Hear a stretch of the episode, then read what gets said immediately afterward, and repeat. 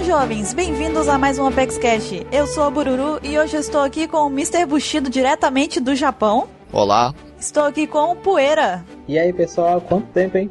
Estou também com o Mr. Caio. E aí? O tema dessa semana vai ser puramente teórico. Nós vamos aqui teorizar um pouquinho sobre a verdade por trás da morte da Queen. Será que ela morreu? Será que não? O que será que aconteceu? Mas antes nós vamos para a leitura dos e-mails.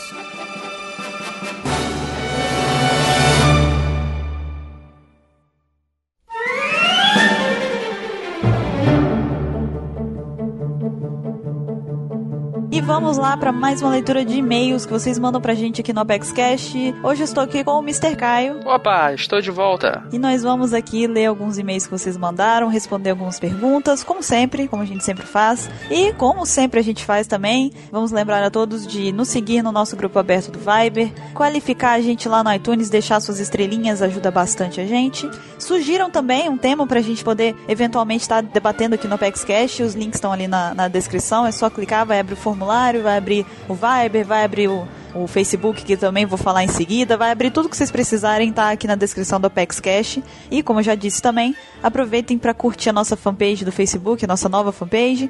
E o nosso aviso que a gente quer que vocês prestem atenção, que vocês foquem na questão dos eventos, que vocês que querem que a gente vá até um evento aí próximo de vocês, na sua cidade, no seu estado, indiquem o Apex Cash para a organização do seu evento, para que eles entrem em contato com a gente e a gente possa conversar com eles e aí tentar achar um, um meio que seja interessante para os dois lados e que a gente possa participar. A gente quer conhecer o estado de todo mundo, a gente quer estar mais perto das pessoas que gostam do que, que a gente faz. Então, se vocês querem conhecer o pessoal do Apex Cash, indiquem para a organização do evento lá, daí da cidade, do estado de vocês. Eu acho que se você é fã do Apex Cash e tal, primeiro que você deveria participar daquele desafio de passar o Apex Cash para dois seus amigos e por aí vai, né? Mas, fora isso, com a questão do evento, tente juntar uma galera que ouve o Apex Cash, que curte One Piece, curte o Apex, e todos juntos vão lá fazer contato com o evento e tal, para tentar levar a gente, porque quanto mais pessoas demonstrarem interesse que a gente vá no evento e tal, mais fácil vai ser esse acordo da gente, porque a gente também precisa de alguma condição, né? Que não tem como a gente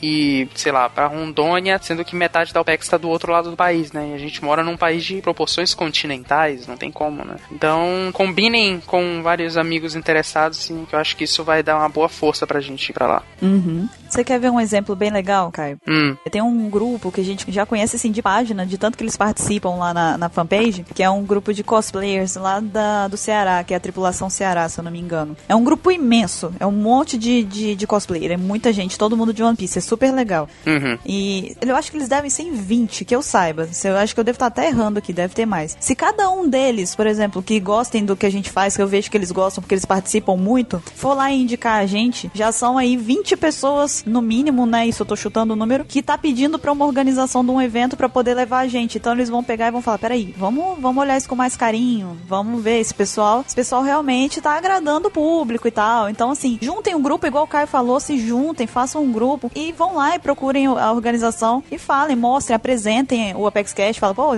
conhece lá então, né? Pra poder, às vezes, eles querem conhecer o trabalho, enfim. E vocês são a melhor propaganda que a gente pode ter. Então, se vocês querem que a gente vá até o evento de vocês, até o estado e tal, é vocês mesmo que podem fazer isso acontecer. Depende muito de vocês, na verdade. Sim, sim. E agora, sem mais delongas, né? Sem mais enrolações, mais avisos, nós vamos ler alguns e-mails que nós recebemos lá na nossa caixa de entrada. Se você não quiser ouvir os e-mails, pule para 16 minutos e 23 pedras ouvidas. O primeiro deles veio do Alexandre Teodoro, ele tem 19 anos, é estudante e mora em Diadema. Ele disse aqui: Oi de novo, meus queridos. Isso não te inclui, Caio. Ah, esse é o cara que não gosta de você, Caio. Esse é o cara. Oh. Eu só posso te dizer o seguinte: você continua não sendo um dos meus ouvintes favoritos.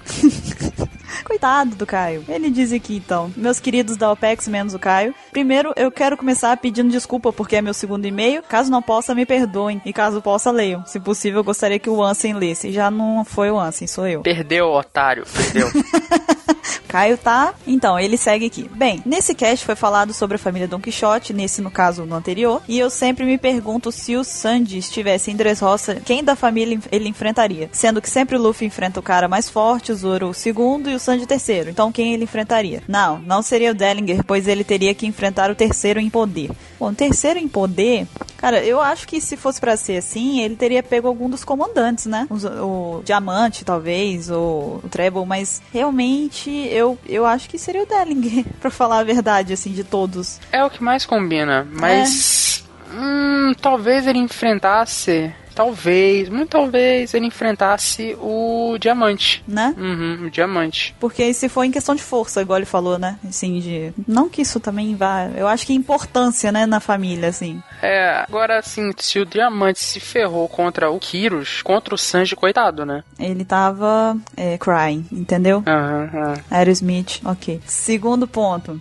Também tem o Sr. Pink, que eu achei de longe o melhor da família Don Quixote, até pelo seu jeito e pela luta dele com o Frank. E nisso podemos ver que o nosso querido robô ainda tem muito o que evoluir. Ele fez uma pergunta ou ele fez uma afirmação? Pois é, ele fez uma afirmação que terminou com uma interrogação. Isso não faz sentido. Muito confuso. Então eu vou presumir que foi uma afirmação. Ah, não, foi uma pergunta, porque depois no final ele pega e fala assim: ou será que o Sr. Pink, que era do nível dele, né? Tipo, será que ele precisa evoluir ou eles estavam. Apesar de que ficou confuso mesmo assim. Diferente do Zoro que não suou contra o Pika. Olha, eu acho que ali foi uma luta de machos, sabe? De igual pra igual. Não vi. Achei muito justa a luta. Acho que não quer dizer que Frank tá, tipo, fraco demais ou que ele tá forte demais. Tá que ele, ele deu conta do Sr. Pink. Pois é. Entendeu? É isso que eu imagino. Eu acho que ele não entendeu como é que foi a luta do Frank com o Pink. Uhum. Eles tinham regras ali. A regra de ser macho, de não desviar, de não fazer firula. Eles foram lá trocando soco infinitamente até que um caiu. E Foi essa a luta deles. Tanto é que aparece lá as minas falando: por que, que tu não tá desviando, Pink? Ele, ah, porque o homem não desvia, né? Não sei o quê. Então, uma luta verdadeira pau a pau, eu acho que o Frank dava um pau no Pink. Mas ele não tava querendo usar todas as mil armas dele, usar todas as coisas dele, sabe? Tanto é que ele lutou de corpo a corpo. Ele lutou corpo a corpo. Pô, se o Frank usasse o poder inteiro dele, sei lá, puxasse lá o robô dele, o Frank Shogun, acabou o Sr. Pink. O Frank tá muito forte. Ele tá muito forte. Pra mim, na minha visão, ele tá quase empatando com o Sanji, depois do time skip. Olha aí. É, o próximo ponto dele é: a família Don Quixote guarda muitos segredos como o Treble. Como ele escondia o seu real corpo, né? Será que alguém ali não é infiltrado, como o Corazon foi? Eu sempre duvidei do diamante, nunca fui com a cara daquele sujeito, porque acho que parece o Mick Jagger. Eu imagino que ele nunca gostou porque parece com o Mick Jagger. Talvez ele não goste do Mick Jagger. É. Mas eu acho que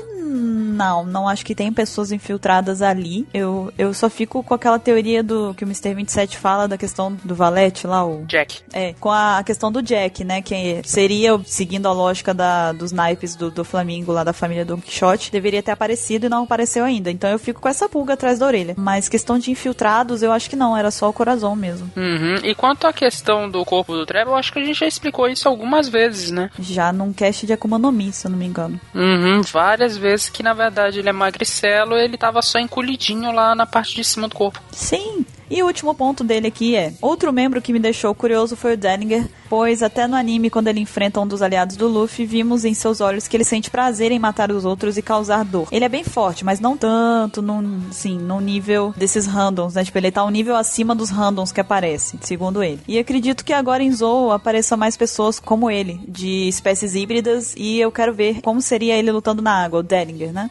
Será que ele sairia tão bem como um tritão normal ou teria dificuldade de um humano? Bom, eu acho que ele ia ter uma, uma facilidade. Ele é, né? Tem um. Ele é meio tritão, né? Uhum, sim. Então é, seria até muito triste se ele não tivesse essa facilidade na água. E em relação às espécies híbridas, eu espero que apareçam mais, porque eu acho muito legal. A, a- o Oda é muito criativo nas espécies que ele adiciona, né, em One Piece. Então eu tô até curiosa. Espero que apareça assim. Ainda mais com Kaido, esses negócios de- das bestas aí, das sem feras. Eu acredito que o Oda vai pintar e bordar com esse tema aí. Vou só soltar uma loucura aqui e vamos passar pra próxima, que é o seguinte. Uhum. O Mihawk tem olho de águia, de gavião, na verdade. Ele nasceu em Zou, é isso que eu digo, só isso. Tchau. Olha aí, hein? Tananana. Fica pra um próximo, quem sabe, Apex Cash. Sim. Ok. É, só finalizando, ele diz: Observação, eu não fiz nada muito longo pra não tomar o tempo do cast. Em especial, quero agradecer ao Ansem, pois por causa dele eu comecei a ouvir os casts, pois eu gostei da voz dele. E ele é engraçado, pelo menos pra mim. Valeu, cara, você é fera. A gente vai passar o recado pro Ansem, ele vai escutar também no Apex Cash. E valeu pela participação. Sim. E o próximo e-mail aqui é do Micael Castilho, nome de espanhol, né? Uhum. Olá, OPEX. Sou o Micael Castilho, moro em em Anápolis, Goiás. Goiás e sou estudante do ensino médio ainda. Tenho 16 anos e gostaria de saber de vocês o que acham da Monet estar viva. Lá vem, lá vem, Lá vem. lá vem. Segura, segura. Segura, segura. Ele mesmo fala assim: calma, calma. Apenas disse dela estar viva, não de entrar no bando. Não se preocupem, haha. Seria uma forma do mestre Oda nos mostrar que ela não apenas está viva, como também irá resgatar o do Flamingo e sua família em Impel Down. Bastante semelhante ao que aconteceu com a Baroque Works. Acham que isso é possível? A Baruch Works está muito famosa. Ela é uma, uma organização muito famosa. É, e ele continua aqui falando os argumentos dele, né? Que ela é uma logia, então seria bastante fácil dela se infiltrar na prisão sem ninguém perceber. Eu tenho minhas dúvidas, né? Não concordo com isso. E ele continua falando também que pra gente lembrar que a Suga é irmã dela, e que, portanto, ela não deixaria a irmã dela ao relento assim, né? E ele agradece a gente por ler esse comentário e que ele espera comentários positivos da teoria dele. Continue com o Opex Cash, porque toda terça já me bate um desespero de não poder ouvir essas vozes sexys de vocês. Hahaha, valeu, abraços. Vozes sexys. Veja só. Então, o que, que você acha, Mr. Caio? Hum, assim, eu acho que ela morreu. Quando ela ia apertar aquele botão, ela caiu dura. E nesse mesmo momento mostrou o Xa enfiando a faca num coração, que supostamente era dela. Então, tipo, é complicado, né? Porque se ela não tivesse morrido ali, por que, que ela não apertou o botão? Olha, é, é complicado porque, na verdade, tanto eu quanto o Caio compartilhamos do, do mesmo pensamento. Então fica muito difícil, porque eu mesma, por eu acreditar que ela tá morta, eu não consigo. Eu não, não, não separo o tempo pra ficar pensando na possibilidade dela não estar, né? Não fico trabalhando teorias em cima disso. Como o Caio disse, o Xa tava espetando o coração dela e, cara, conseguir escapar daquilo ali, tipo, é literalmente uma estaca no seu coração, sabe? É muito difícil uma pessoa sobreviver a isso, sabe? E ainda teve uma explosão depois, logo em seguida. Se ela sobreviver, ela é tipo Highlander, sabe? O Highlander morre de One Piece, junto com o velho lá de Skypiea que tomou choque do Enel e o, o, o Pel, entendeu? É tipo o trio. Se ela sobreviver, ela vai ser no nível do pai da Cones. É ele mesmo que eu tô falando, que tomou o choque lá e também o Pel, que explodiu, né? E tá vivo lá. Vai, vai ser tipo o trio Highlander, trio monstro dos imortais. É. Então, eu acho que é, é complicado. Eu não consigo ver essa possibilidade. Eu realmente não acredito que ela tá viva. Então, assim. Mas, é, como toda teoria de One Piece, cara, é possível. Não, não dá pra gente dizer que não é. No final das contas, né? O Oda que decide. Então, eu vou dizer que só o fato de você não ter falado que ela vai ser a próxima Mugiwara, eu já tô muito feliz e aceito sua teoria. Tá ótimo. É, assim, se ela estiver viva, eu, eu não tenho problemas com ela estar viva. Eu acho que vai ser. O Oda vai ter que arranjar uma boa desculpa pra ela não ter morrido ali. Mas se ele me arranjar uma boa desculpa, eu até entendo. Agora, mais quando as pessoas vêm e falam que ela vai entrar no bando, aí já é um exagero. Porque não faz sentido um vilão entrar no bando. Ainda mais ela, né? Tão fiel ao do Flamingo, a família e tal. E do nada, ah, não, então, vocês perderam, eu vou, vou lá ver o que, que eles têm de bom lá. Eu vou abandonar minha irmã aqui, a Suga, que tá com vocês, e vou me juntar ao cara que derrotou vocês. Olha só que legal. Que bela filha de uma égua que eu sou. Pois é, isso não vai acontecer, gente. Mas se ela estiver viva, tá tranquilo. Filha do Marpia. Ok. Então vamos agora responder umas perguntinhas. Caio, essa primeira pergunta eu acho que ela é exclusivamente pra você. Então, por favor, fique à vontade. Baruque deveria estar aqui também. Baruque também. É. Que é a pergunta do Diego Góes, de 23 anos, Natal, Rio Grande do Norte. E ele fala assim: Vi que alguns de vocês jogam LOL. Perceberam que a nova skin do Garen lembra o Smoker? Ou será coisa da minha cabeça? Olha, hum, só o rosto, né, um pouco e o cabelo, mas mais ou menos achei. Achei que ele tá me parecendo com outra pessoa, eu não tô lembrando quem é. Outro personagem. Mas ele tem até uma cicatriz gigante no peito ali, né? Uhum. Mas assim, ele realmente lembra um pouquinho o Smoker. E contextualizando, o Garen também é um personagem horrível no LoL. Qualquer um com mínimo de experiência consegue derrotar esse bicho, então realmente ele combina com o Smoker. Putz, grila, aí não dá. Não dá pra defender você, Garen. Não dá pra defender. Pelo menos ele é estiloso. Pelo menos ele tá estiloso, é verdade. E a próxima pergunta veio do Gabriel. Ele falou aqui: Olá, OPEX. Me chamo Gabriel, tenho 15 anos, sou estudante e moro em Santana de Parnaíba, São Paulo. Eis a minha pergunta: Vocês acham que o do Flamengo teria passado o segredo do Tesouro Nacional para alguém? Um possível novo membro da Don Quixote Family, ou família Don Quixote, que ele escreveu em inglês aqui? Pois se ele for preso, esse segredo se perderia, né? Porque estaria só com ele e tal. Então, eu acho que assim, só se for talvez o mistério por trás desse Jack, entendeu? Uhum. Tipo, talvez o Jack tá escondido de propósito, entendeu? Uhum. Talvez haja um, um, um porquê dele não ter aparecido e pode estar ligado com, talvez, o segredo do Tesouro Nacional. Talvez o Jack seja o contato dele com os Tenryubits, sabe Deus, né? Pode ser, exatamente. Mas eu queria lembrar o seguinte: o segredo do Tesouro Nacional é segredo apenas para o, mundo que não tá em Marejua. Supostamente os Tenryubits sabem o que é o Tesouro Nacional, então não é segredo para ele, nem para o alto escalão do governo. Então, assim, é, mesmo que ele morra, mesmo que ele se vá, o segredo do tesouro não vai se perder. Vai continuar aí. Só não com um pirata que tá no meio do mundo, né? É, talvez pro governo vai ser melhor, né? Que se perca com ele. Pro governo vai ser melhor. É, que aí, quanto menos. É aquela coisa, né? Dois podem manter um segredo se um deles estiver morto. Exato, exato. Então, quanto menos pessoas souberem, melhor pro governo mundial. E é isso aí. Essa foi a nossa leitura de e-mails desse OPEX Cash. A gente respondeu algumas perguntas também. Se você quiser participar, enviar um e-mail pra gente, uma pergunta, o nosso e-mail é contato@onepcx.com.br. Temos também um perfil no ESC. Se você quiser mandar pergunta pra lá, é só clicar aqui na descrição do OPEX Cash e mandar sua pergunta. Lembre-se sempre de mandar o seu nome, a sua idade, de onde você é, pelo menos. Uhum. E participem! Agora a gente vai ficando por aqui. Nos vemos na próxima leitura de e-mails e fiquem agora com o OPEX Cash sobre a verdade por trás da morte da Queen. Até mais, gente! Até mais, pessoal.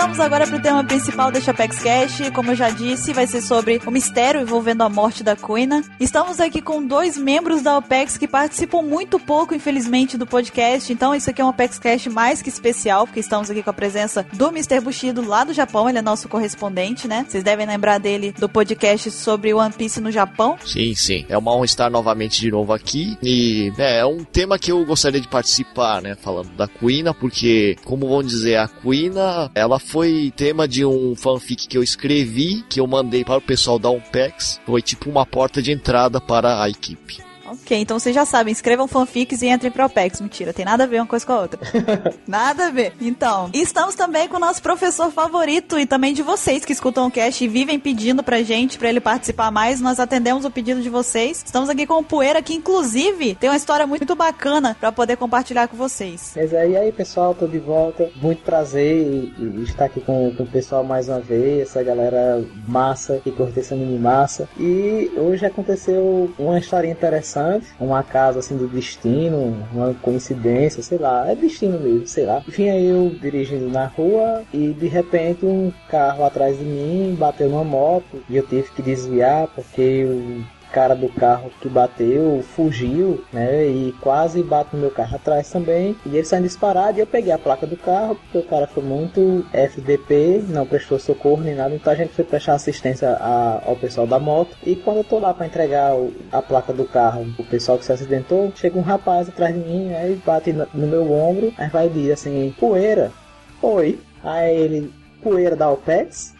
Aí eu, é, sou eu e você é um, um fã? Aí, é, eu sou, sou sim, sou fã do seu trabalho, sou fã do pessoal da OPEX tal. Aí eu ah, cara, valeu, como é teu nome mesmo? Aí é o Everson, tá? Se deixar aqui um abraço pro Everson, que por um acidente do destino, literalmente, a gente acabou né, se conhecendo. É uma, é uma coisa assim que nunca ia esperar encontrar um fã do trabalho da gente e numa situação como essa, né? Ainda bem que o pessoal que se acidentou não teve assim nada grave, foi, foram ferimentos leves. E assim, foi, foi estranho, foi engraçado, também foi prazeroso esse, esse momento de você encontrar com um fã do seu trabalho na, na OPEX, né? Que, que é nosso fã, né, na verdade, não é só meu, é nosso fã. Enfim, deixar um abraço pro cara aí e pra todos os fãs da, do nosso trabalho, da nossa equipe. E, e, é isso aí, estamos aí de volta. Como eu tinha falado, eu estou muito ocupado, ainda bem que eu tô de férias e tô aqui pra aproveitar essas férias, esses momentos com vocês aqui. É isso aí, Poeira e o Everson se conheceram acidentalmente. Literalmente. Entendeu? Pegou a piada? É, mas ó, só um comentário, cara. É muito bom ter o Poeira aqui, porque essa turma tá precisando de um professor, às vezes vezes. Às vezes? Quase sempre. Bondade sua. Só uma questão de matemática mínima, pode ser 2 mais 2. Galera, tem dificuldade. Eu não me excluo dessa. Pô, pois me ajuda aí. Se fizer precisando de aula, manda o dinheiro pra mim que a gente tô cheio de dívida aí, eu não, não vou achar ruim, vocês enviaram dinheiro, qualquer coisa, quem quiser eu passo minha conta, vocês mandam dinheiro, tá tranquilo, a gente tem uma aulinha. Que isso, poeira? Tem que ter desconto de na cama, poxa. Ah, na cama, é, vocês da, da OPEX eu dou um descontinho, a gente conversa aí. Uns descontos de 10 reais, né? É, por aí. Tem 27 reais de desconto. Na camas, na camas, negócios da partes. Então a gente depois discute aí como é que fica essas parcelas, porque eu e Ansem, talvez a gente vai fazer um intensivo aí. Então, partindo agora para o tema, enfim, deixa Apex Cash, nós vamos então falar sobre a Quina e sobre a sua morte. Será que ela morreu ou não, né? Antes de mais nada, bom lembrar o passado do Zoro, que envolve ela totalmente, né? A gente sabe aí que o Zoro treinava quando ele era pequeno num dojo, né, de samurais e tal, de espadachins, enfim pessoas que lutam com espada, se vocês quiserem chamar do jeito que vocês quiserem. E ele treinava com a Kuina, principalmente também com o mestre dele, que era o pai da Kuina. Se não me engano, o nome dele é Koshiro. E a gente tem lá, a gente conhece, né, a Kuina, na verdade, a gente vê que ela tem um, um objetivo de vida, ela tem um, uma intenção que é ser a, a maior espadachim de todas e tal. E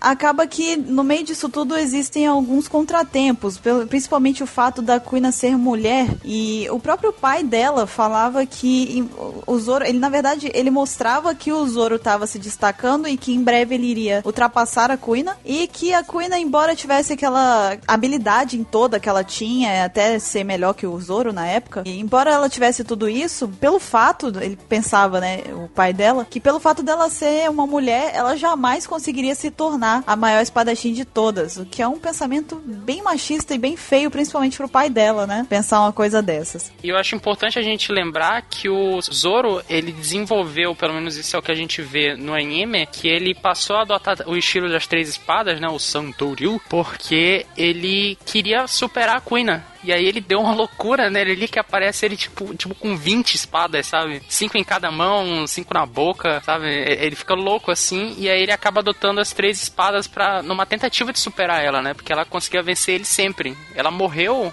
quando ela chegou mais pra frente, ela morre, né? A gente não comentou isso ainda. Mas quando ela morre, ela ainda era superior ao Zoro, né? Ela ainda vencia todos os duelos contra ele. Eles batalharam várias vezes, né? Já foram ao todo duas mil lutas, né? E justamente na última, depois da última luta, fatalmente ela acabou morrendo. Luta número 2001, né? Com vitória dela. Só reforçar essa ideia que você já mencionou aí. Em outros casts até já falei que eu acho interessante quando abordam certos temas polêmicos. E eu acho interessante essa questão do, do machismo que tem, né? Na situação do Zoro ser derrotado constantemente por uma mulher e ela ser a melhor do Poder Estrela, do jogo, e fica aquela questão cultural enraizada de que por ela ser mulher, por mais que ela seja uma ótima espadachim, ela sempre vai ser inferior. Né? Então eu acho interessante esse ponto na história, porque eu gosto justamente dessas, de, de algumas quebras desses paradigmas, porque mostra que o que é importante realmente é, é a superação do ser humano, independente do, do que ele seja. E essa parte eu, eu acho importante ser, ser mencionada, ser, ser colocada em pauta, ser motivo de, de discussões e de observações. Então é, era só, só nesse ponto aí que eu queria reforçar, que você já introduziu o assunto, né? Então é, eu acho interessante aí. Em frente a isso, então, é, a gente vê mais pra frente que o Zoro faz uma promessa, ele e a Kuina, né? Eles fazem uma promessa um pro outro e ele diz que ele vai superar ela. É a promessa dele é que ele vai ser melhor que ela, que ele vai ser o melhor espadachim porque ele irá, obviamente, superar ela, então logo em seguida seria o melhor. E aí, o desfecho do flashback do Zoro vem com a morte da Kuina. Eu gostaria que o Caio fizesse a gentileza de dizer como que ela veio a falecer. Foi uma forma muito, muito, né, nobre. Segundo a pauta aqui, foi uma morte boba. É isso que tá escrito na pauta. Fui eu que escrevi. Foi a, foi a Bururu que escreveu. Mas, o que a gente teve de informação da morte da Kuina é que ela foi num sótão, num porão, algum lugar assim que tinha uma escada e que ela foi, se eu não me engano, buscar um afiador de espada ou alguma coisa assim. E aí ela tropeçou e ela caiu sobre a própria espada e ela acabou morrendo nesse processo. Então foi uma morte meio que jogada assim, né? Pareceu muito de graça, né? Mas são coisas que acontecem até na vida, né? Não dá para dizer que toda morte é emblemática, né? É, seria até no, no mínimo revoltante, né? Ela forte daquele jeito no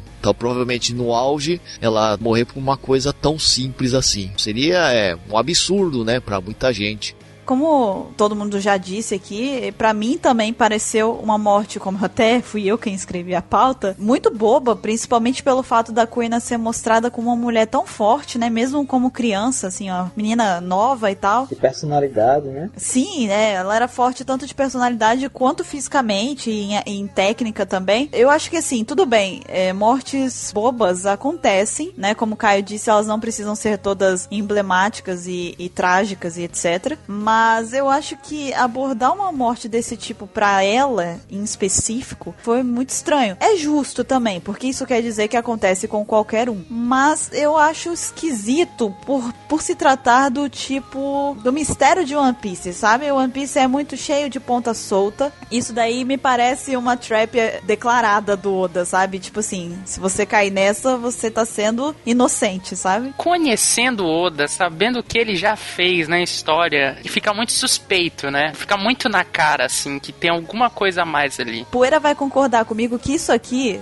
é porque isso aqui para mim é como se Oda fosse o professor, ok? Aqui. Isso para mim é aquela questão em que a resposta tá dada e você olha para aquilo e fala, tá fácil demais. Tem alguma coisa errada aqui. É difícil e é fácil não ter falar sobre essa questão, porque muitas coisas eu não tinha tentado quando eu assisti, eu lendo aqui a pauta desse cast, fui vendo assim algumas coisas, né? De fato, assim, a morte dela foi muito repentina. A gente não vê de fato a morte dela, a gente não vê o corpo dela. Detalhes que talvez pudessem fazer a diferença, que, ou então pudessem confirmar que realmente ela morreu ou não, a gente não tem. Então, assim, para mim, até pouco tempo, não, ela morreu e pronto, e acabou-se. Até que um amigo meu tocou assim nesse ponto e fiquei refletindo, mas eu não cheguei a aprofundar na, na ideia na teoria. E assim, agora com a pauta, com vocês discutindo, é começa realmente a cutucar meu juízo em relação a isso aí. Então a gente tem motivos para duvidar, mas também pode ser que, que seja. A gente tem como a gente ficar cutucando essa história. Então, você até falou do fato de não ter aparecido o corpo dela, e eu por acaso peguei para dar uma olhada no capítulo do mangá, e aparece sim. Ela tá deitadinha e tá com, só com um pano tampando os olhos dela, sabe? Aparece no capítulo 5 isso. Ela tá deitada com tipo um lencinho tampando os olhos dela. Assim, é estranho porque tudo bem que não tem muitos detalhes no desenho e tal, né? Mas não mostra nenhum tipo de, de lesão e tal, nem nada. Tipo, ela, sei lá, talvez tampando alguma parte do corpo para mostrar que quebrou o pescoço, por exemplo, alguma coisa assim, sabe? Só tampa os olhos só. Pra mim parece muito genérico. Então, assim, da mesma forma, aparece o corpo, mas aparece o corpo de uma forma que não mostra, não, não explica nada. Poderia ser apenas uma pessoa dormindo com um pano na cara, sabe? Ao que parece ali. Diferente do, do anime, né? Depois que ela morreu, né? Contrário, né? No corpo dela nem chegou a ser mostrado. Né? A única coisa que mostrou foi o pessoal carregando o caixão dela, né? Pra ser enterrado.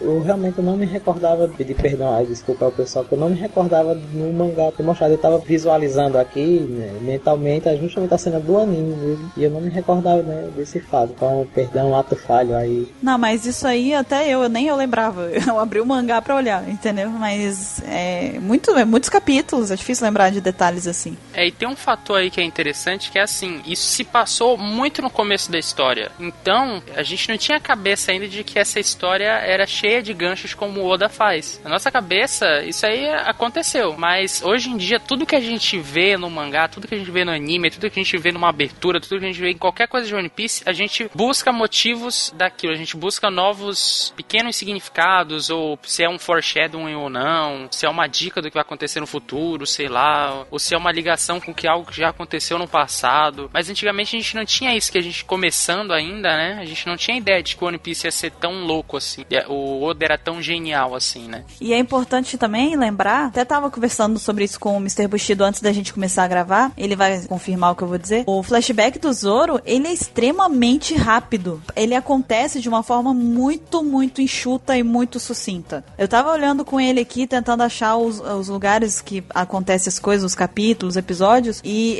eu fiquei surpresa. Eu falei, nossa, eu não tava lembrando de como que foi abordado tão rápido tudo. É, é tipo, o Zoro treinava aqui, O mestre dele era esse, conheceu a, a Kuina. A Kuina morreu. Tipo, o Zoro ganhou a espada e resolveu assumir a promessa para ele. Acabou, é só isso. Esse é o flashback do Zoro. É, eu queria acrescentar também que, bom, no caso do desenho, foi passado bem rápido em um dos capítulos, foi o 19, se não me engano. E na, na verdade, né, esse passado dele, ele é contado na forma de um sonho dele. Ele sonhou esse passado dele aí, ele não contou para nenhum dos nakamas dele ali. É, os chapéus de palha não sabem, né, do passado dele. Hum, interessante. Eles não conhecem. Não, ele não sabe. Foi contado em passado em uma forma de um sonho dele ali. Ele tava dormindo e era como se ele estivesse voltando ao passado dele ali. E no mangá, se não me falha a memória, porque eu olhei isso agora, tem coisa de 40 minutos, então se falhar a memória tem que ser preocupante, né? Mas o flashback dele acontece enquanto ele tá preso na partezinha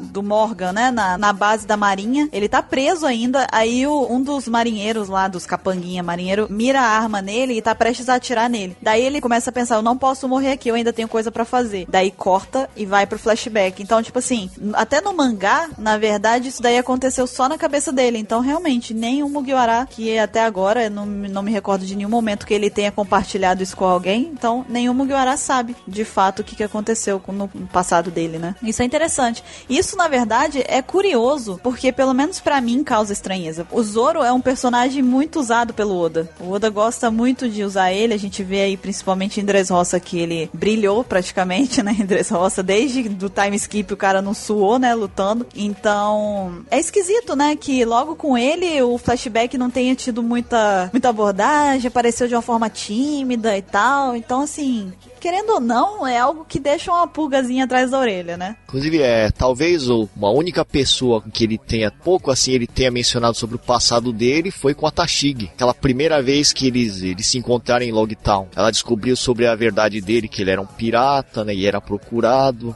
Eles duelaram, ele tinha visto ela sem óculos, falou pra ela, né, você lembra muito uma amiga minha, da infância. Então, é, o que aparenta Tashigi até agora é a única que sabe da existência da Kuina, né? Tipo, mais ou menos ainda só por, por uma menção rápida, né, do Zoro. E uma informação também é que o túmulo da Kuina, ele só é visto na capa do capítulo 617, né? Enquanto no anime, o Zoro, ele é visto, aparece ele rezando para um túmulo antes de ele partir para a jornada dele de ser o melhor espadachim do mundo e tal. E é interessante a gente notar que esses dois túmulos, eles são bem bem diferentes, né, na aparência. Então, será que foi um erro do anime? Ou será que foi um erro do Oda, na verdade, porque ele escreveu o capítulo depois, né? Ou será que teve alguma, algum mistério aí? Ele tava chorando no túmulo de outra pessoa, não sei. Pode ter sido até uma liberdade poética da animação mesmo, do anime, né? Os caras quiseram colocar um túmulo lá, tipo, ah, no mangá não teve, vamos botar um túmulo aqui só pra ficar mais simbólico e tal. E aí o Oda foi desenhou depois e ficou diferente. Pode ser isso, né? Acontece. Como também também, assim, para as pessoas que gostam de teoria, pode ser que o Zoro tava lá rezando para um túmulo de uma pessoa que não era Kuina.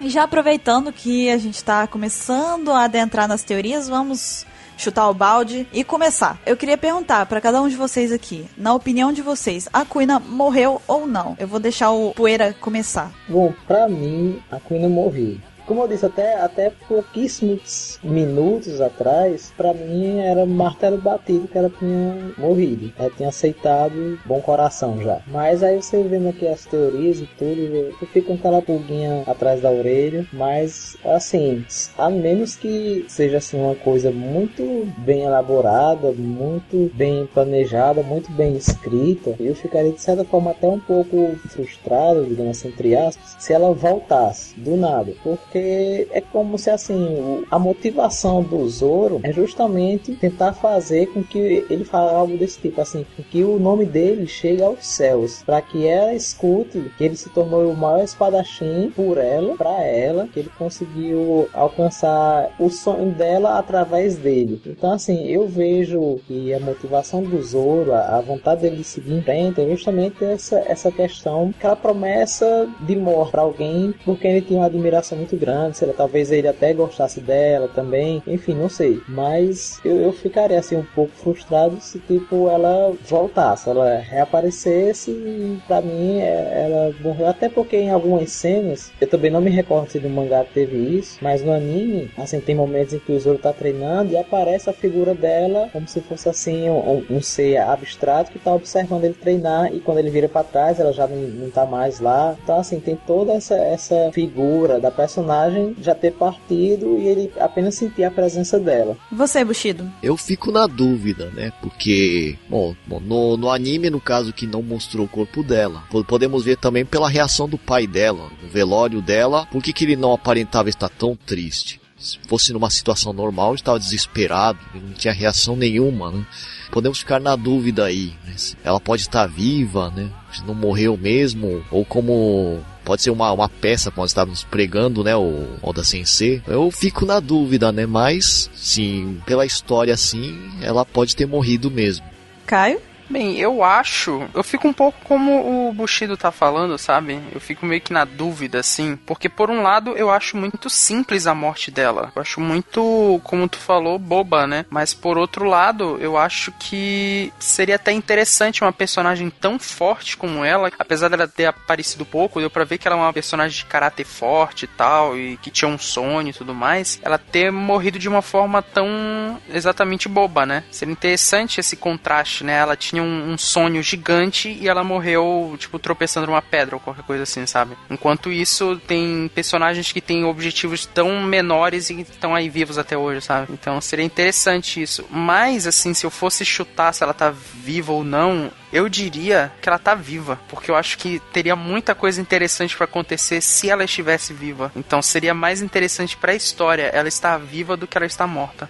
Ok. Então, eu tava comentando com o pessoal aqui até que para mim foi muito difícil montar essa pauta, porque até antes de eu criar a pauta, para mim a minha convicção era de que ela tava morta e ponto final. É, embora a morte dela teria sido boba, na verdade quase que cômica, né? Seria cômica se não fosse trágica, né? Mas depois que eu, que eu vi algumas teorias e que eu parei para pensar assim um pouco mais, eu agora fui tomada pelo sentimento da dúvida também, como todo mundo aqui. E para mim, na verdade, assim, eu fico um pouco com poeira que seria um pouquinho decepcionante para mim se ela voltasse por tudo que poeira explicou. O Zoro se baseia na promessa dele com a Kuina, é isso que faz dele é uma das coisas, né, pra, se não o principal principal de fazer ele sempre continuar e não se deixar ser derrotado, e enfim. Isso daí, tudo bem. Eu acredito que mesmo com ela viva, não mudaria, né? Porque ele fez uma promessa para ela quando eles estavam vivos. Então, independente dela estar tá viva ou morta, a promessa ela serve para os dois contextos, né? Mas se ela tivesse morta, teria aquele fundo, aquele apego um pouco mais emocional da coisa, né? Tipo, eu imagino até ele chegando assim no topo de tudo, no final de tudo, e olhando pro céu, assim, o, o Ansem falou isso também num cast é, e depois disso eu não parei de pensar nisso mais, porque eu achei a cena muito foda. Não sei, não vou me recordar se foi exatamente isso que Ansem disse, mas dele pegar e olhar pro céu e falar que ele ainda não era o melhor espadachim, porque a melhor espadachim tava no céu, tipo, tinha morrido e ele era o segundo melhor, né? Tipo, ele chegou no topo entre os que estavam vivos, né? Vou me arrepiar aqui, juro. Pô, doideira, né? Quando Ansem falou, me arrepiou tudo, cara. Foi isso, eu vou gritar, eu vou urrar enquanto eu leio. Mas pode ser também dele conseguir de fato e, e olhar pro céu e, tipo, falar, tipo, conseguimos, entendeu? Alguma coisa assim. Então, assim, para mim, esse, esse fundo emocional seria muito mais bonito. Mas também tem o fato do que o Caio disse, né? Se ela voltar, existem abordagens para ela. Eu fico com a, com a esperança de que ela esteja de fato morta, embora tenha sido uma morte boba. Mas se ela voltar, eu vou ficar, vou ficar curiosa para saber como que o Oda vai abordar isso daí e tal e qual vai ser o desfecho no final das contas. Mas se eu tiver que ficar com uma das duas, eu prefiro que seja com ela de fato estando morta. Talvez possa até ter assim coisa a explorar, mas talvez possa ser que ele consiga encaixar em flashbacks futuros, assim, que no futuro é, é, traga alguns flashbacks do Zoro envolvendo coisas importantes com os dois personagens. Eu não, não sei. Mas concordo com o Kai, com você também, Buru, com essa história que ela é um personagem interessante, que teria coisas a ser explorada, mas se de fato ela, ela tiver morta, então tem como ela dar uma explorada em flashbacks, né? Em coisas do passado que ela e o Zoro fizeram em comum, enfim, coisas que destacaram entre os espadachins do, de onde eles treinavam. Uhum. Você até levantou uma coisa legal aí. Eu acho que seria bom se o Oda fizesse, pelo fato do flashback do, do Zoro ter sido muito curtinho, eu acho que talvez seja necessário que o Oda, talvez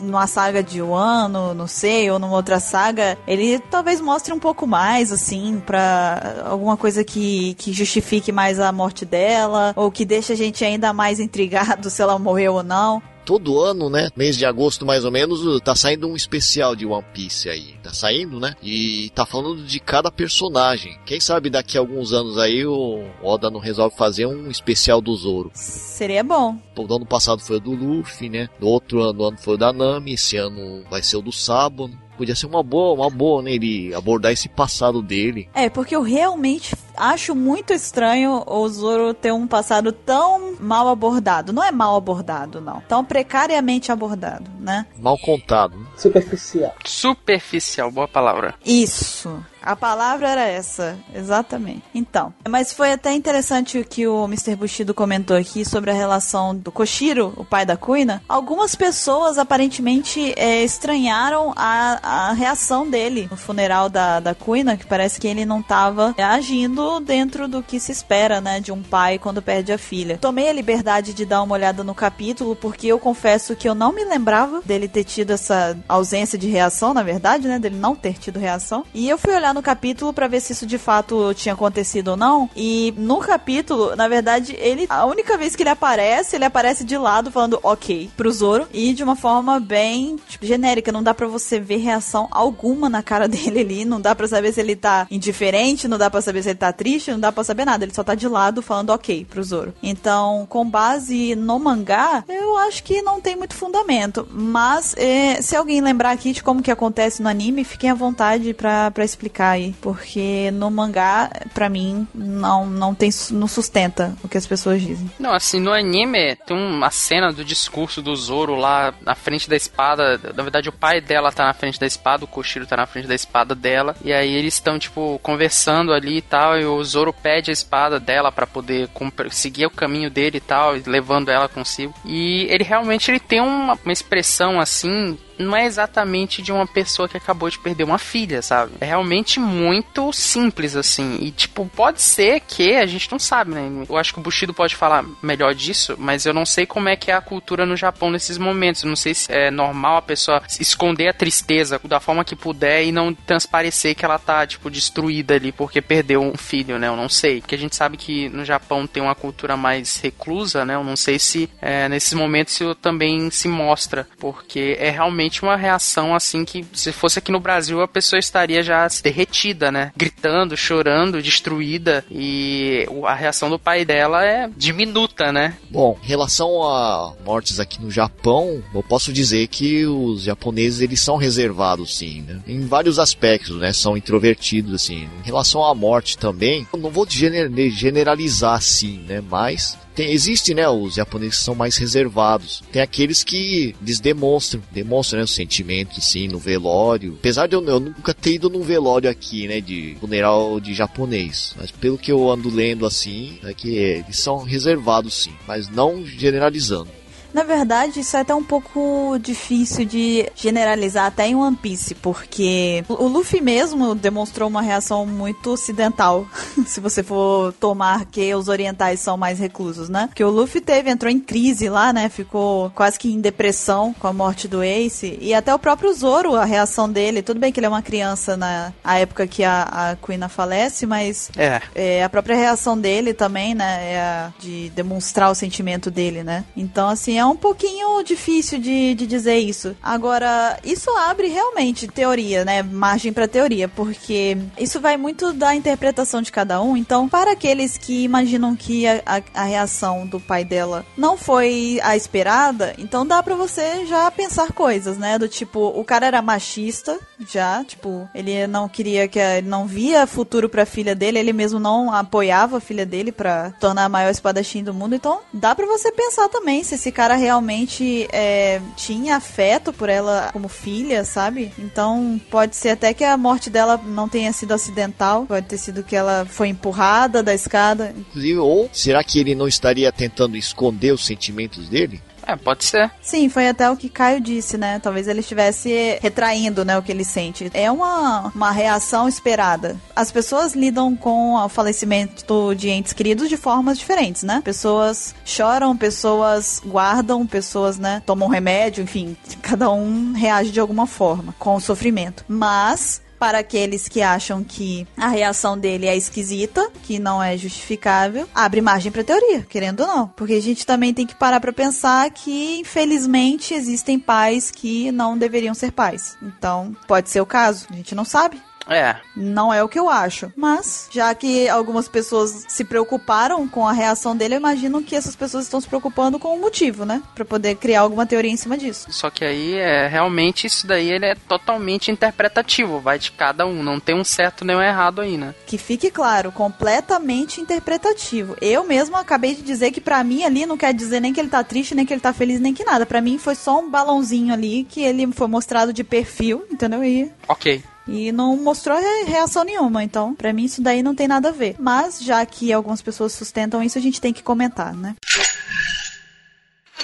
Ok, em seguida a gente tem então a, a que as pessoas mais comentam de todas mesmo, que é a semelhança evidente entre a Kuina e a Tashigi. E o que, que isso teria a ver, né? Se realmente, se a Tashigi seria a Kuina, se não tem nada a ver, a Kuina faleceu e a Tashigi é só uma pessoa que se parece muito com ela. E um ponto que é muito interessante de se ver é que tanto a Tashigi quanto a Kuina, elas têm nomes que remetem a aves que não podem voar, como galinhas e Kiwis. Como? Kiwi. Kiwi. Kiwi também não voa. É um pássaro. Olha só, tá vendo? O Pex Cash é Animal Planet.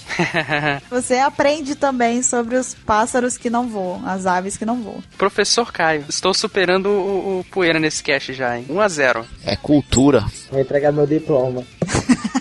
Mas então, a Quina, no caso, teria esse nome pra se remeter, na verdade, e simbolizar ela mesma, pelo fato dela ser uma mulher e ser espadachim, e as pessoas subestimarem ela por isso e verem, acharem que ela nunca poderia ascender até o topo, né? Por conta de ser uma mulher. E também pelo fato de, em tese, ela estar morta. Então, ela tem um sonho que ela não pode realizar. Mas, tem uma curiosidade em relação a isso, porque o Oda, no SBS 16, ele disse o seguinte, exatamente dessa forma, né? Na tradução, entre aspas. Embora um pássaro não possa voar, não quer dizer que ele nunca irá fazê-lo, fecha aspas. Oda gosta de fazer a gente ficar com o cérebro explodindo, né? Será que isso quer dizer o quê? Quer dizer que ela vai aparecer e, e vai conseguir, né? Tipo, será que a simbolização da coisa é que, por ela ser uma mulher, ela seria um pássaro que não pode voar, por exemplo? Ela, ela tem as habilidades, ela tem asa, é, entre aspas, né? E ela não pode voar porque ela é uma mulher. Só que não quer dizer que ela nunca vai fazer, ou seja, ela vai aparecer no momento desse e vai mostrar pra todo mundo que ela pode fazer. Será isso? Ou pode ser uma referência ao que o Zoro tá fazendo por ela, né? Tá levando o nome dela pras alturas, pro topo, mesmo ela não podendo, porque no caso ela morreu, né? Ou então ela era mulher, ou enfim. Pode ser também aí uma interpretação disso, né?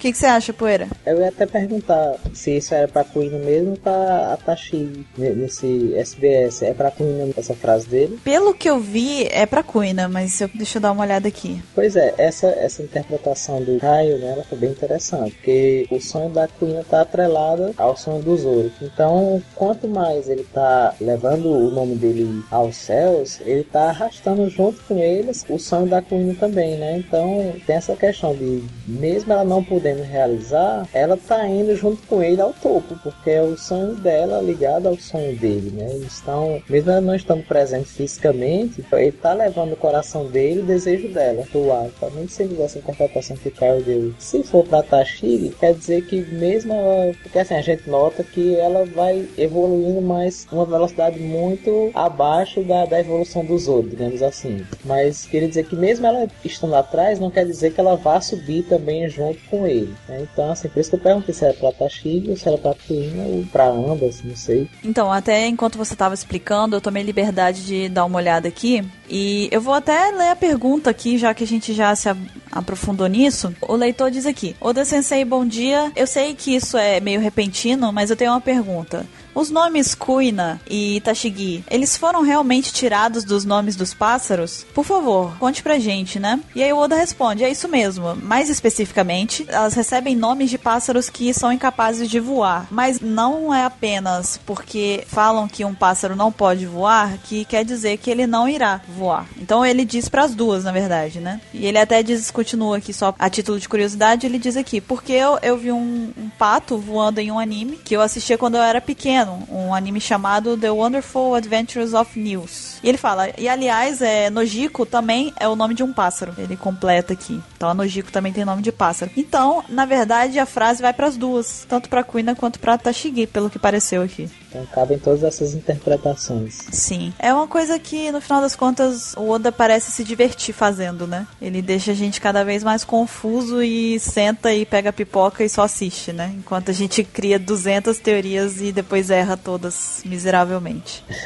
bom, sobre a semelhança entre a Kuina e a Tashigi, bom, semelhança delas, né? Bom, seria inevitável dizer que são parecidas, né? Até porque a, a idade bate, né? Vamos supor, se a Kuina não tivesse morrido, acho que ela teria uma idade. Acho que ela é mais velha que o Zoro, né? Uhum. A Tashigi, bom, não sei, né? Talvez a única coisa que difere as duas, assim, fisicamente é o fato da Tashigi usar óculos. E na, nas lutas, na, da vez que ela duelou com o Zoro, né? O óculos ela quebrou, ele viu a semelhança dela e falou pra ela. E eu queria também acrescentar aqui de uma, uma fanfic que eu escrevi falando do Zoro e da Tashigi. Eu abordei inclusive isso daí, né? Essa semelhança das duas. Um contar meio resumido seria que eles se encontraram de novo, né? O Zoro e a Tashigi. Eles duelaram, os óculos dela quebraram e ela falou, né? Você não vai me, me matar, né? Só porque eu sou mulher. Ele falou, não, não, não vou te matar porque você lembra uma, uma amiga minha. Fala, mas quem é ela, né? Me mostra como é, quem que ela é. Você quer mesmo saber? Aí ele, ele leva ela até aqui esse dojo ainda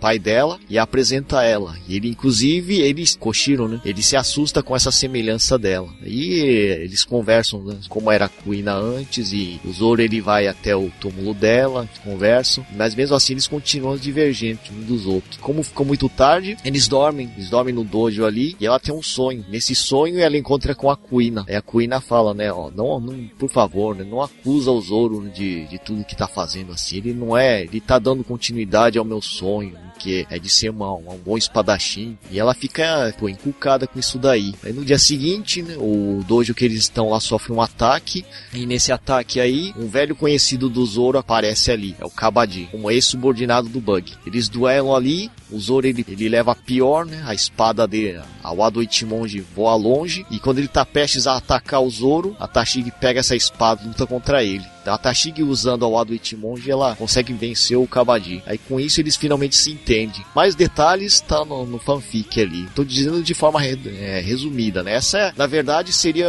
Queria ver, né? Mas, como seria se o Zoro e a Tashigi se encontrassem de novo assim em uma outra situação. Foi uma fanfic que eu escrevi, pessoal, né? Então, eu queria até aproveitar e deixar outra pergunta aqui para vocês. Vocês acham que tem possibilidade de a Kuina ser a Tashigi? Obviamente, partindo do pressuposto de que a Kuina está viva, né? Então, tem algo interessante aí, né? Que se a Tashigi usa óculos, a Kuina, quando ela tava morta, ela tava com um pano no rosto, né? Cobrindo os olhos. Hum. Bem pensado. Será que aconteceu alguma coisa ali? Verdade. Prejudicou a visão dela e tal? Eu li um dos comentários, tava falando sobre essa semelhança entre as duas. Um comentário dizendo que a Kuina não morreu. É, na verdade, ela. Talvez ela tenha perdido a memória. Alguém levaram ela pra marinha e deram a ela uma nova identidade, Tashigi. Aí vai de cada um. E você, Poeira? Não, tô com meu cérebro bugando aqui, cara. É sério. tô viajando, cara, nessas teorias, nessas coisas. A história do Mr. Bushido, aí da, da fanfic, cara, foi genial. Eu, eu tava até agora viajando, desculpa aí, que eu tava imaginando todas as cenas, todos os diálogos. Seria até bom que a gente colocasse o link pro pessoal ler depois então disponibilizar para download. Que eu fiquei, eu tava até agora no outro plano astral, cara, viajando nessa história que eu achei muito bacana, muito bacana mesmo. É, sim, pois é, partindo da, do pressuposto que eu, que eu acredito que a Queen morreu, então não. Mas pelas as teorias, assim, como eu disse, assim, que poucos minutos antes de começar, as coisas começaram a, a bagunçar aqui minhas ideias. Se realmente ela não tiver morrido, se tiver tudo uma perda de memória, enfim, todas essas teorias aí tiverem assim um fundamento e como eu disse, se o Oda souber costurar essas coisas bem direitinho e tiver um, um bom embasamento, um bom fundamento, existe a possibilidade sim, mas embora exista a possibilidade, eu sou da corrente assim de que, que defende que a Kuna tá morta e a Tashigi é alguém que o Zoro encontrou no destino e que tem assim uma semelhança e que, sei lá, desperta alguma coisa que chamar a atenção do Zoro. Existe a possibilidade, existe. Tem que ser uma coisa bem estruturada, bem embasada, bem fundamentada, para que tudo desemboque, tudo caia exatamente sem ter nenhum furo na história. Bem, eu acho assim. Eu antes eu achava um pouquinho é, óbvia essa teoria de que a Kuina poderia ter perdido a memória e aí virou Tashigi de alguma forma. Isso para mim parece ser muito fácil de se pensar assim. Não, não me parece o perfil do Oda. Tanto é que todo mundo pensou nisso, né? Mas agora que Caio falou desse negócio do pano, eu fiquei pensando aqui, sinceramente, porque aí sim é uma conexão mais interessante, né? É um detalhe, né? O pano tá no olho dela, tá no rosto. E é uma coisa que você olha rápido e fala, ok, tá no rosto, né? Dane-se. E mais pra frente é o tipo de coisa que o Oda gosta de pegar e falar, ah, tava lá, você não viu. Isso me parece mais a cara dele. Então isso aí me deixou um pouco mais interessada por uma possível teoria que possa vir a surgir, porque eu não pensei em nenhuma. Mas se envolver isso daí já me parece algo um pouco mais bem bolado e menos óbvio. Então, se alguém quiser desenvolver uma teoria em cima disso, eu vou ficar muito interessada em conhecê-la. Mas, a, a, tirando isso, eu ainda fico com a, a, ideia de que a Kuina de fato morreu, então acho que Kuina é Kuina, Tashigi é Tashigi. última teoria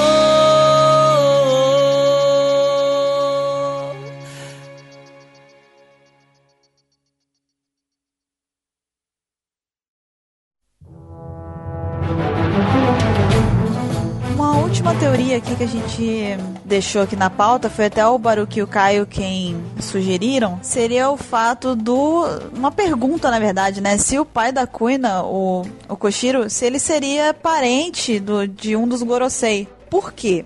Eu nunca tinha reparado visualmente, ele lembra bastante um dos Gorosei, que é o Gorosei que tem a espada lá, que fica passando, pulindo a espada lá. Ele tem uma fisionomia bem próxima com a dele, assim, remete, daria para você falar que são parentes, se o Oda quisesse, né? Porque fisicamente se parecem um pouco. E também, isso daí poderia vir a justificar como que a, a Wado Shimonji chegou até a família deles, né? Como que eles teriam ela de alguma forma, porque a, a Wado Shimonji é uma das espadas cobiçadas, né? Uma das melhores espadas. A gente até falou disso no podcast sobre espadas. Se você não escutou, é altamente recomendável que você escute. Então, o que, que vocês acham dessa teoria, Caio? Então, essa teoria eu tava até conversando antes com o Baruch, antes da gravação desse cast. Eu não conhecia ela, mas quando ele foi me falando, eu achei ela muito interessante até, porque na verdade parece meio jogado, né? Assim, ah, não, tá, mas e se fosse irmão do Gorosei, o Koshiro? Jogado. Só que isso seria um motivo para o Ado Ichimonji estar tá na mão dele, porque o Ado Ichimonji é uma das grandes espadas, é uma das melhores espadas. Então, por exemplo, digamos assim que o mestre do Zoro tinha parentesco ou tem um parentesco com, o, com o Gorosei da espadinha lá. Então eles treinaram juntos, ou então eles eram irmãos, ou então o Gorosei mais velho, ele entregou essa espada para esse parente dele, que no caso seria o mestre do Zoro, ou então ele teria algum motivo para ter essa espada tão importante é tão célebre, porque não é uma espada qualquer. A Odo Ichimonji ela é importantíssima. Então, seria uma ligação, um motivo dela, dela estar tá na mão do Koshiro. E, além disso, tem a semelhança dos dois, né? Se você pegar, eu recomendo que vocês façam isso, você jogar o nome dos dois no Google, no caso Gorosei, pesquisar a foto desse cara, a imagem desse cara e a feição do pai da Kuina, é bem parecido mesmo os dois, assim. Eles têm traços bem semelhantes. E sei lá, cara, o Oda realmente ele não dá ponto sem nó, sabe? Tudo isso acaba levantando essa teoria. É, e eu sempre achei esse, esse camarada do, do Gorosei, que chama ele de Gandhi, que parece com Gandhi. É, a inspiração sem dúvida que é o Gandhi.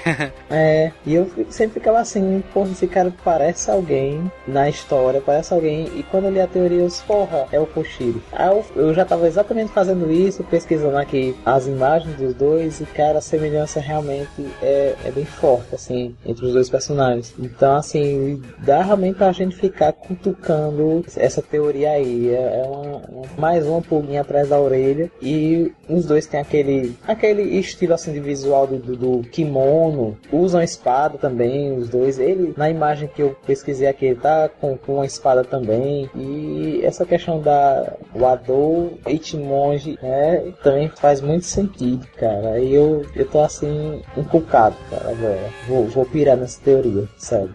Sim, eu concordo com as opiniões que vocês apresentaram, né? A semelhança entre o Koshiro e o Gorosei é, são marcados por números, né? Esse aí seria o Gorosei número 2, que tá sempre polindo a espada ali. Né? A semelhança entre os dois é. Apesar desse Gorosei ser bem mais velho. Eu fiz uma, uma pesquisa, né? Joguei o nome do Koshiro ali no Google, aí coincidentemente apareceu também a imagem desse Gorosei número 2. Que a página ali que tem essa imagem tá falando inclusive dessa teoria, né? Da semelhança dos dois. Não seriam parentes assim, irmãos? E também pelo fato da Wado Ichimonji também tá de posse do Koshiro, que já que é uma, uma espada bem rara, né? como ele poderia ter conseguido, né? É interessante de esse aspecto também. É, tem algumas coisas que me, me deixam um pouco intrigada relacionada a essa teoria aí, porque, primeiro, o que mais me intriga é uma coisa só. Porque, assim, que eles sejam parentes, eu imagino que então ele seja filho, né, desse Gorosei, possivelmente. Porque irmãos eu acho que não, a diferença de idade parece ser bem grande, então eu imagino que ele deva ser, se eles forem parentes, no caso, avô da Kuina, né? Mas uma coisa me deixa um pouquinho preocupada em relação a essa teoria, porque eu não consegui encontrar a resposta, talvez vocês consigam. É, ok, a Wadoichi Monge é uma espada cobiçada e uma das melhores. Ela tava na família da Kuina, possivelmente, se forem parentes, um presente, talvez, né? Do avô dela. E o Zoro pede, depois que a Kuina falece, para ficar com a espada. E o Koshiro dá ela de uma forma muito simples, do tipo, pode ficar. E isso me deixa um pouquinho, um, um pouquinho preocupada, porque se o avô da Kuina for um Gorosei, a gente já sabe quem são os Gorosei e que eles não aparentam ser boas pessoas, por que que o pai dela, sabe sabendo, né? Que eu imagino que se são parentes, conhecem um pouco da índole de, de cada um deles, né? Por que, que ele daria uma espada dessa e não imaginaria, tipo, ele tava dando uma espada tão grande, tão importante para um garotinho, entendeu? Tipo, é um pouco estranho, sabe? Por que, que ele, como mestre do dojo, não quis ficar com essa espada que é uma espada tão, né? No mínimo, se ele não fosse usar mais a espada. Tudo bem, tem um apego.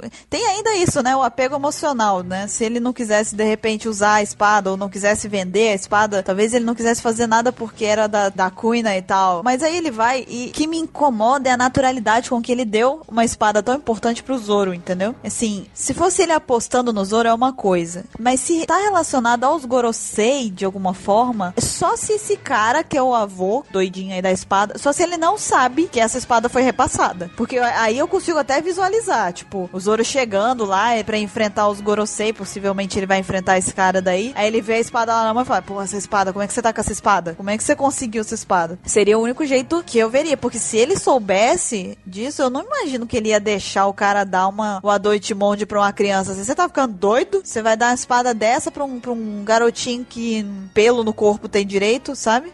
sobre esse negócio da espada, assim, né? Foi abordado no anime, né? Quando ele passou essa espada pro. O Koshiro passou essa espada pro Zoro, ele falou, né? Ele, ele passou pro Zoro e falou, né? Os sonhos e a alma da Kuina, eu estou passando para você. Ou também poderia não ter relação com esse o Gorosei, né? Também? Será? Sim, sim, mas olha só, o que me causa preocupação é partindo do pressuposto de que o Gorosei tem uma relação de parentesco com eles, entendeu? Isso daí é dentro da teoria, porque fora da teoria, para mim faz sentido. Ele tá passando porque a alma da Kuina reside ali de certa forma, sabe? A, a, os sonhos dela estão ali. Tudo bem, para mim faz todo sentido, não tem problema. Agora, eu fico preocupada com essa teoria por causa disso. A única forma que eu veria é que o Gorosei não tá sabendo que essa espada foi repassada, porque eu não acho que ele ia permitir que uma espada desse nível fosse repassada de forma tão simples assim, entendeu? Eu imagino que assim, se ele passou essa espada pro Koshiro, digamos que eles são parentes, aí o Koshiro pegou essa espada de alguma maneira, seja ele passou para ele ou o Koshiro roubou, sei lá, e se mandou, não sei. Ele claramente é superior ao Koshiro. O Koshiro tá lá num cantinho do mundo, fazendo os negócios dele, lá dando aulinha, enquanto o Gorosei tá reinando no mundo. Ele não tá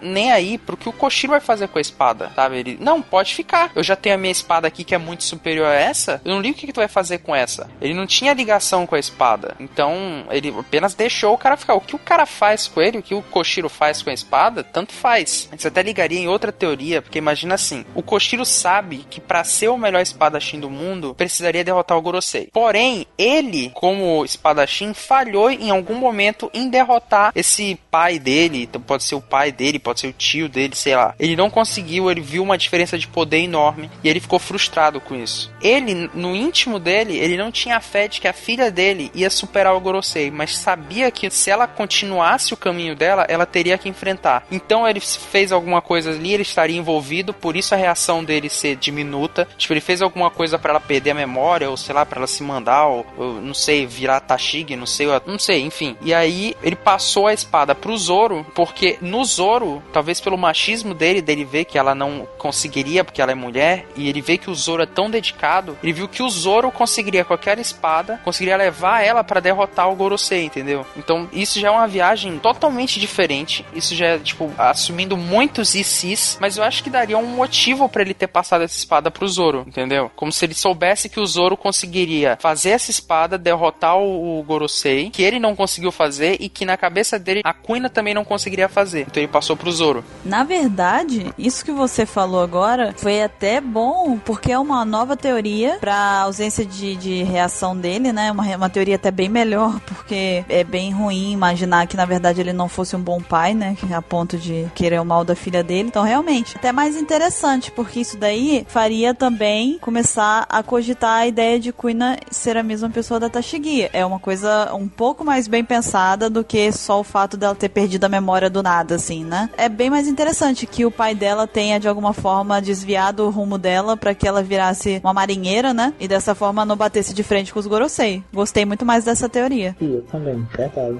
E você, Poeira, o que, que você acha disso tudo? É, o jeito que ele explicou aí ficou uma coisa bem mais coerente, bem mais sensata, ficou bem, bem pé no chão, digamos assim. Né? Agora sim fez um, uma ligação bem interessante com essas pontas de teorias que a gente tava especulando. gostei, gostei. E você, Bushido? Sim, faz sentido sim. Porque como podemos ver no, no desenho, no, no, anime, no mangá, o governo está atento a todas as que está se passando ali, né? No, no Novo Mundo, né? Na, na Grand Line, né? Uma eventual rebelião contra eles não seria nada bom. Eles poderiam muito bem ter se antecipado ali, evitar qualquer tipo de atrito contra eles e, ou seguindo a linha de raciocínio ali, podiam ter feito, né, da, da Queen ali a ter perdido a memória e mudado a identidade dela quem sabe? Dr. Vegapunk talvez tenha tecnologia para isso. É, no capítulo recente aí do mangá, a gente viu que ela tava levando as crianças de Punk Hazard para encontrarem com o Vegapunk, o que mostra que de repente ela já teve algum contato com ele, né? É. E a tecnologia, né, que o governo dispõe também né? Não dá para duvidar, né? Podemos até citar, né, no time skip lá, o, quando o Frank encontrou o laboratório do Dr. Vegapunk ali, um laboratório avançadíssimo. Então o governo, o governo dispõe de uma tecnologia muito boa, não dá para duvidar disso. Isso é verdade. Sabe o que, que eu acho, Caio? O que é? Eu acho que você foi milimetricamente perfeito no seu comentário. Aê! Invocamos mais um bordão. Tá vendo? Todos seus movimentos foram friamente calculados. Não contavam com a sua astúcia.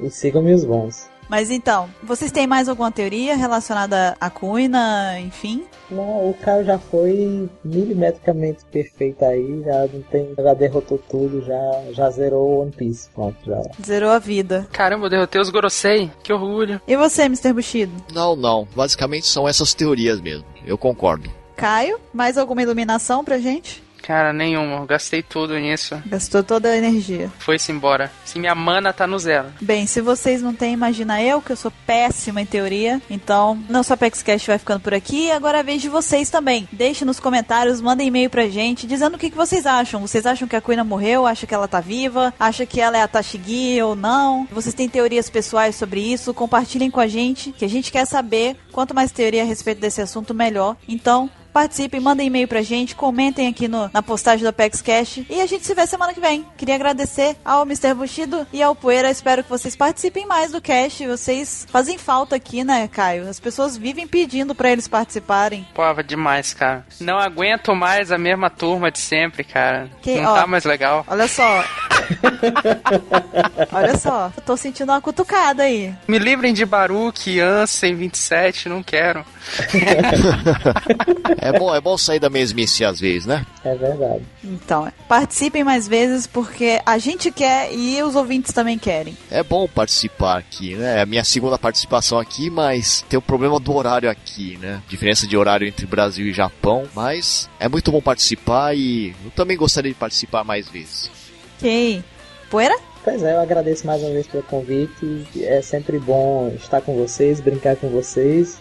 e, enfim, eu faço minhas palavras do, do Mr. Bushido. Né? Espero que a gente tenha mais oportunidades. Né? No meu caso, não é o, o questão da diferença do horário. No meu caso, como eu já falei, né? É de estar ocupado constantemente, assim, trabalho, mestrado, essas coisas. Mas, assim, sempre que aparecer uma brechinhazinha, a gente mete bala e corre pra frente. Bola pra frente sempre. E é isso aí. Agradecer a todo mundo, agradecer a vocês, né, por esse momento de, de descontração. Mandar um abraço pra todo mundo aí que tá nos ouvindo. E é isso aí. Um abraço a todo mundo. E continuem procurando poeira também, mas de preferência sem se envolverem em acidentes, tá? E, Por favor, sem, não fiquem causando acidentes para me encontrar, por favor. E de preferência, vamos tentar encontrar com os membros da OPEX de forma saudável pra todos, né? Sem que a gente coloque a vida de ninguém em risco, nem a integridade dos automóveis ou algo do tipo. Bom, já que tá todo mundo mandando abraço, Caio, você quer mandar abraço também? Agradecer o convite? Olha, eu quero agradecer muito o convite de estar aqui no Opex Cash. É uma honra estar aqui novamente, então muito obrigado. Pela 27 vez já, né? Tô chegando lá, tô chegando no 27. Então eu queria agradecer também a oportunidade de todo mundo deixar eu ser host e tal. Ninguém toma o meu microfone, eu fico muito feliz com isso. Então eu queria agradecer, mandar um beijo pra minha mãe, pro meu pai, pra Xuxa, a caravana, todos os lugares. Mas oi, você veio de caravana? Então, pessoal, no mais, a gente vai ficando por aqui. Esperamos que vocês tenham gostado e até semana que vem. Tchau! Tchau. Até mais. Falou!